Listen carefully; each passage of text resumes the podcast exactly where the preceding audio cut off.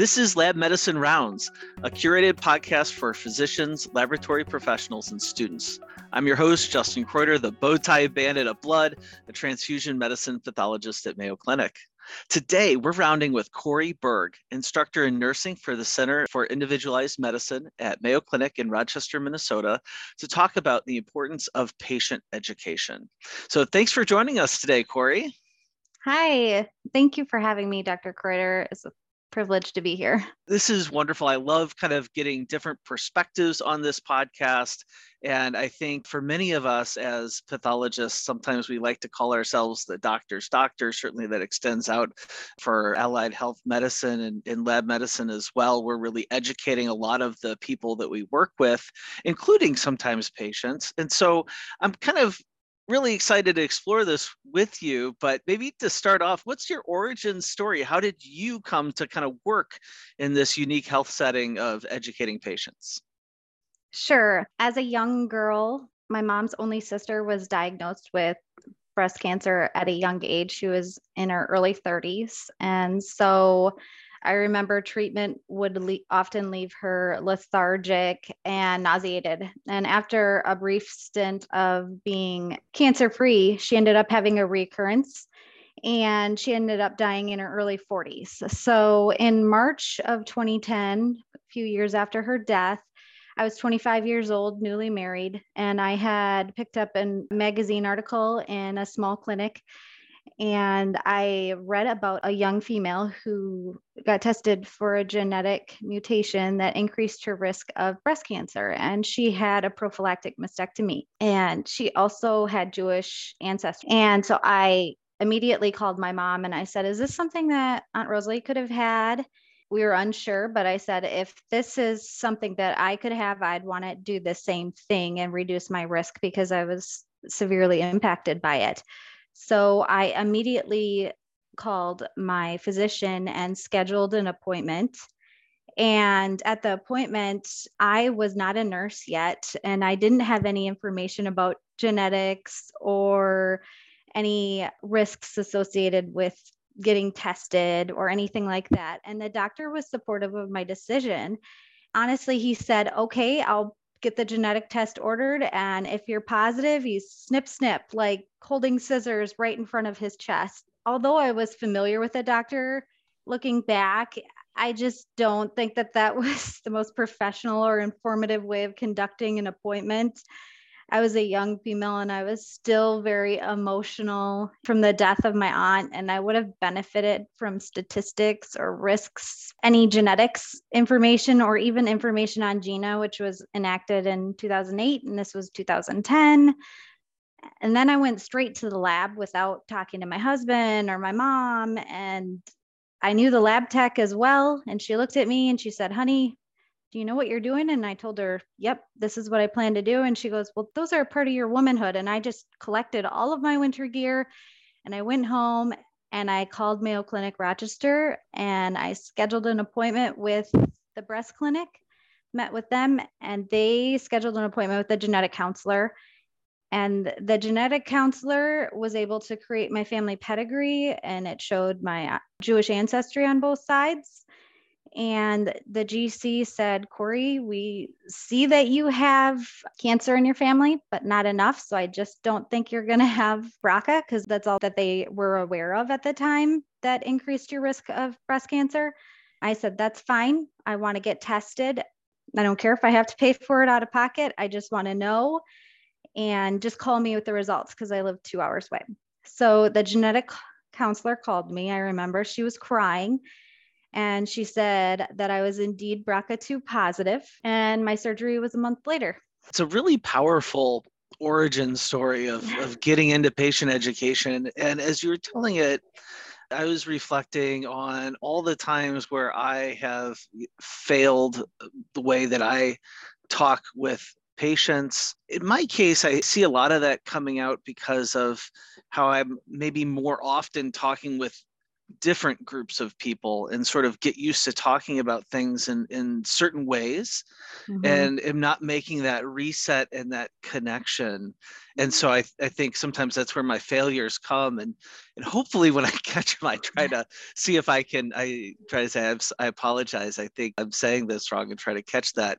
I'm kind of curious now being a, nurse uh, for several years and really taking a front line and educating patients what are some of the common ways that you see healthcare really fail to successfully educate patients yeah, that really inspired me to go into nursing. So after my surgery, I moved back to Rochester for various reasons. I was born and raised in Rochester, and I worked at Mayo Clinic while I was going back to school for nursing. And I didn't stop until I got my master's, and eventually I did get a job at the Center for Individualized Medicine, where now I can teach patients. But obviously, besides my own mishaps with my experiences, I know that primary care providers have very little time to stay up to date with everything, mm-hmm. especially mm-hmm. genetics or genomics and the latest in genetics and their associated risks. In 2010, we were really only privileged to know about BRCA, BRCA1, and BRCA2, and it was patented at the time. So Myriad did have that advantage. Now we're so much more aware of other genes that increase our risk, but not only for breast cancer, but for other cancers as well. And there's an, a major overlap. And then some of those genes, we are aware that they maybe indicate that we should be getting preventative surgeries, correct? And then other ones, maybe it's just surveillance. So when we're going to a primary care provider, maybe they don't have the latest information because it's not because they're not proficient, it's just that they don't have the time. So I do think that it would be great if they could have a genetic specialist if they're a smaller area in their department or in their hospital. But if not, refer to a genetic counselor. That is what I would say. At Mayo Clinic, our genetic counseling teams across the enterprise are growing and they can help patients assess for risk understand their risk, the implications, the testing process, results, treatment options, address emotional concerns not only for the patient but for their family members they're used to advocacy and they can refer patients to support groups so i obviously as an advocate for utilizing genetic counselors at mayo clinic privileged to have the Center for Individualized Medicine where I work. It's built clinics to allow opportunities for patients to be seen sometimes the same day instead of waiting months to be seen for a genetic counselor because this enables patients to be seen faster. And we both know that genes can get, determine the type of chemotherapy or treatment that patients need to be seen. So, precision medicine or individualized medicine, as many people call it, and the regimens that we follow. But I've said this before, and I will say it again that I think healthcare providers can get desensitized. And, you know, as a nurse, I see it quite a bit. We continue to see the same indication over and over. We may think it's the same patient over and over.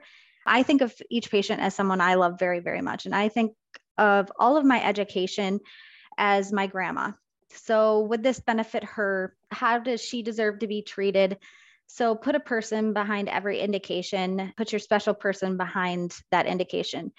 In lab medicine, this would be similar to a specimen. You know, keep that in mind behind every specimen, that special individual to you.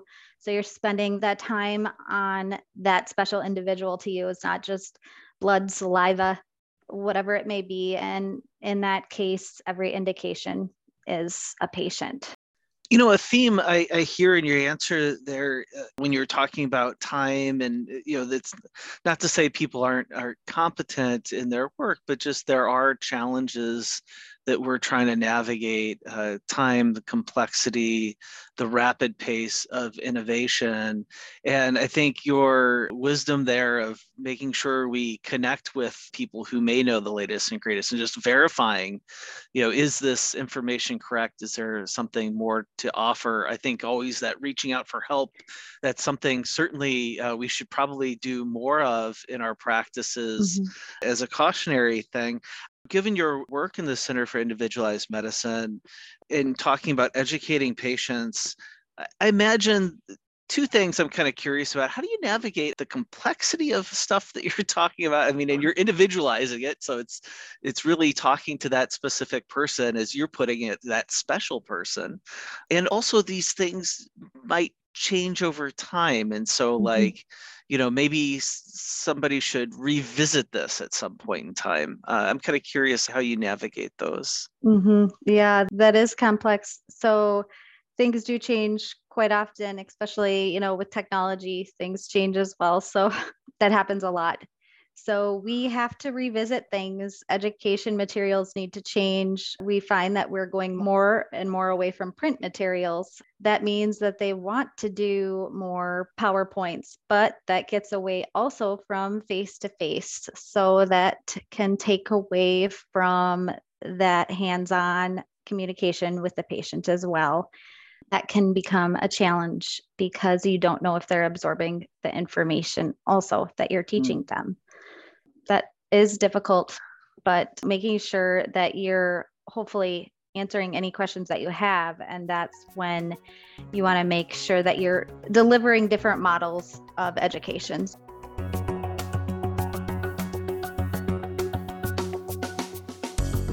For more laboratory education, including a listing of conferences, webinars, and on demand content, visit mayocliniclabs.com forward slash education.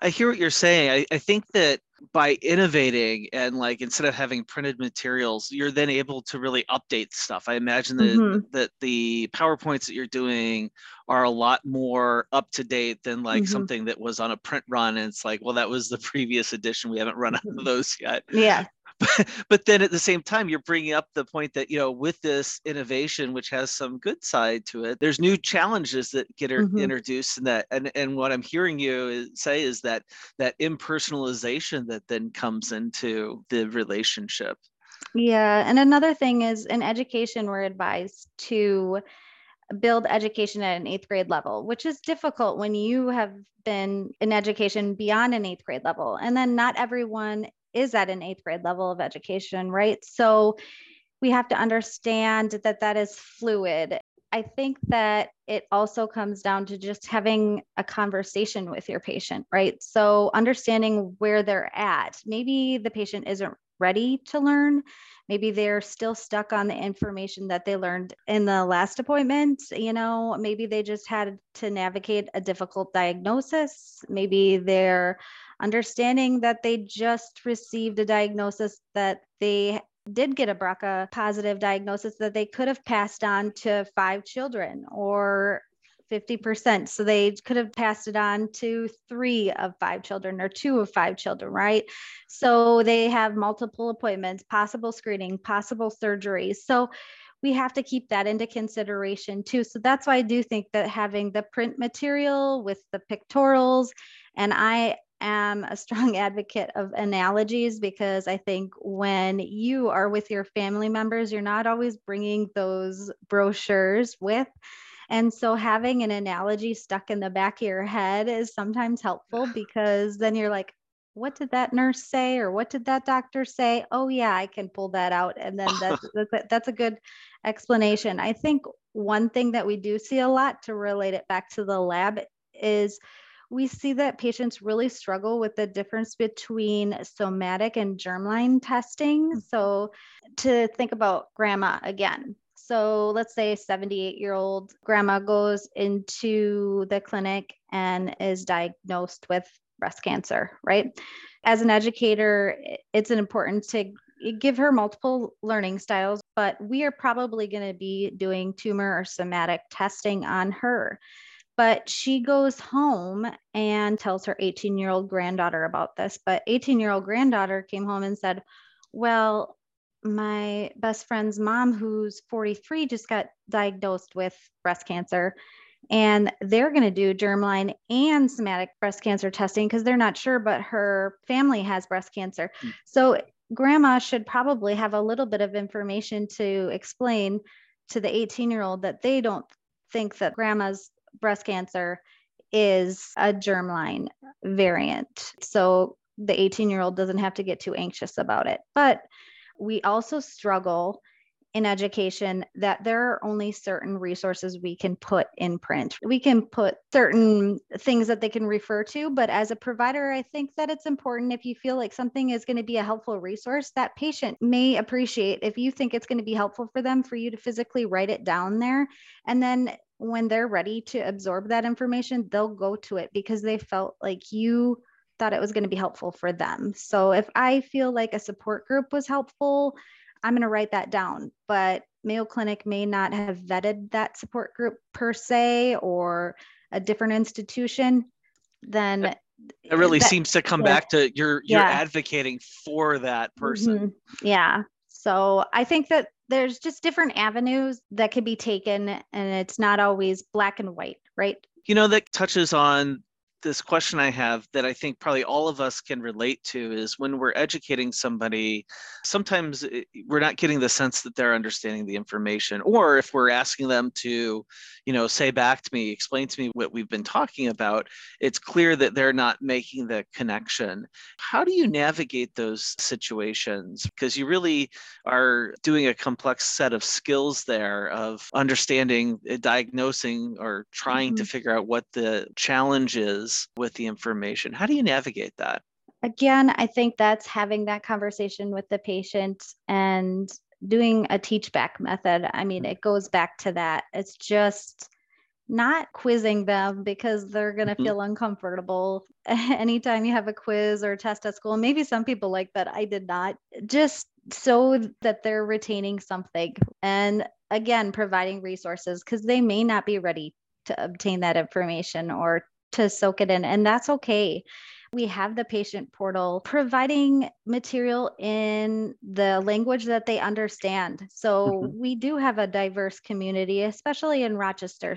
We want to be giving materials in a language that they understand. We want to be providing materials for family members. So I've worked on BRCA for males. So if we are going to be diagnosing a female with a BRCA2 mutation, we do want to let her know that that is something that she could have passed on to her sons or that her brother could have. Maybe we give her a pamphlet to hand to her brother or to hand to her sons if they are old enough. Those are things to consider as well. It's not just the patient themselves, but care for their families because mm. that's what they're going to think about. I know that as I've gotten older, my thoughts have changed too now that I mm-hmm. have children of my own. So the importance of educating patients has always been around, uh, and like you say, you you have your own family now, and, and you've seen a lot of things advance with the the Center for Individualized Medicine.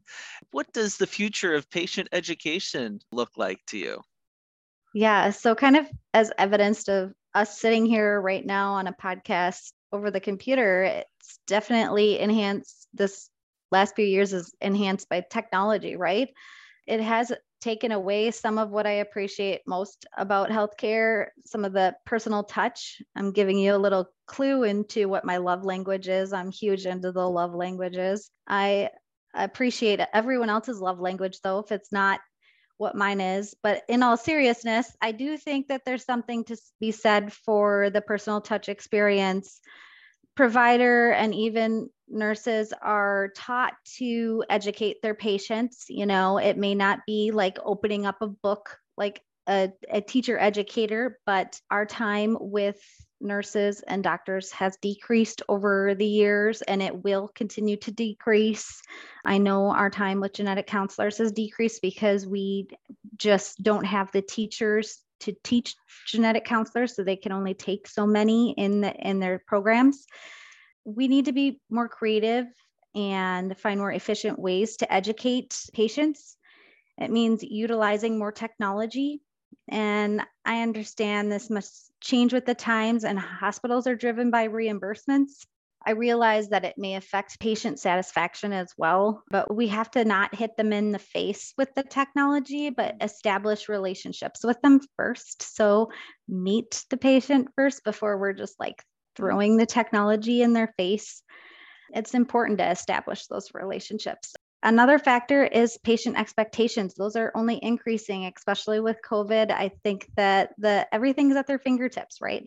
So we've raised the bar and providing everything digitally. We have to address varied health literacy, digital access with patient engagement in their healthcare and their literacy Patients not only will expect to see the information delivered directly to their personal devices and in their preferred language, like I talked about, but at their reading level and in terms that are actionable and meaningful to their understanding and their situations. It really has to be patient centered and patient geared and to them. So it's on their terms. And I understand this makes it difficult for us as educators to gauge if they're understanding or comprehending what we are delivering to them because it's not face to face all the time, right? So we can't always get a great assessment. So we want to make sure that they're still communicating with their providers. So we want to make sure that they're doing the face to face engaging maybe via the portal or those kinds of things. And I know that there can be sometimes a disconnect when it comes to electronics as well. So we have to make sure that not too much gets lost in translation. Overall, I think just healthcare um, just needs to continually focus on strengthening and providing insightful ways to deliver patient education which will be essential in improving patient experiences and outcomes for today and in the future. Uh, absolutely.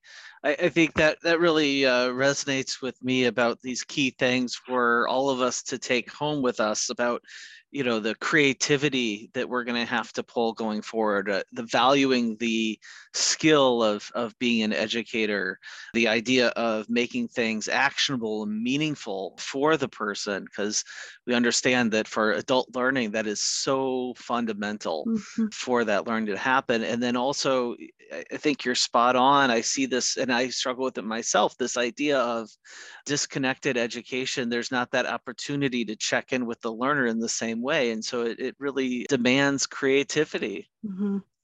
Yeah.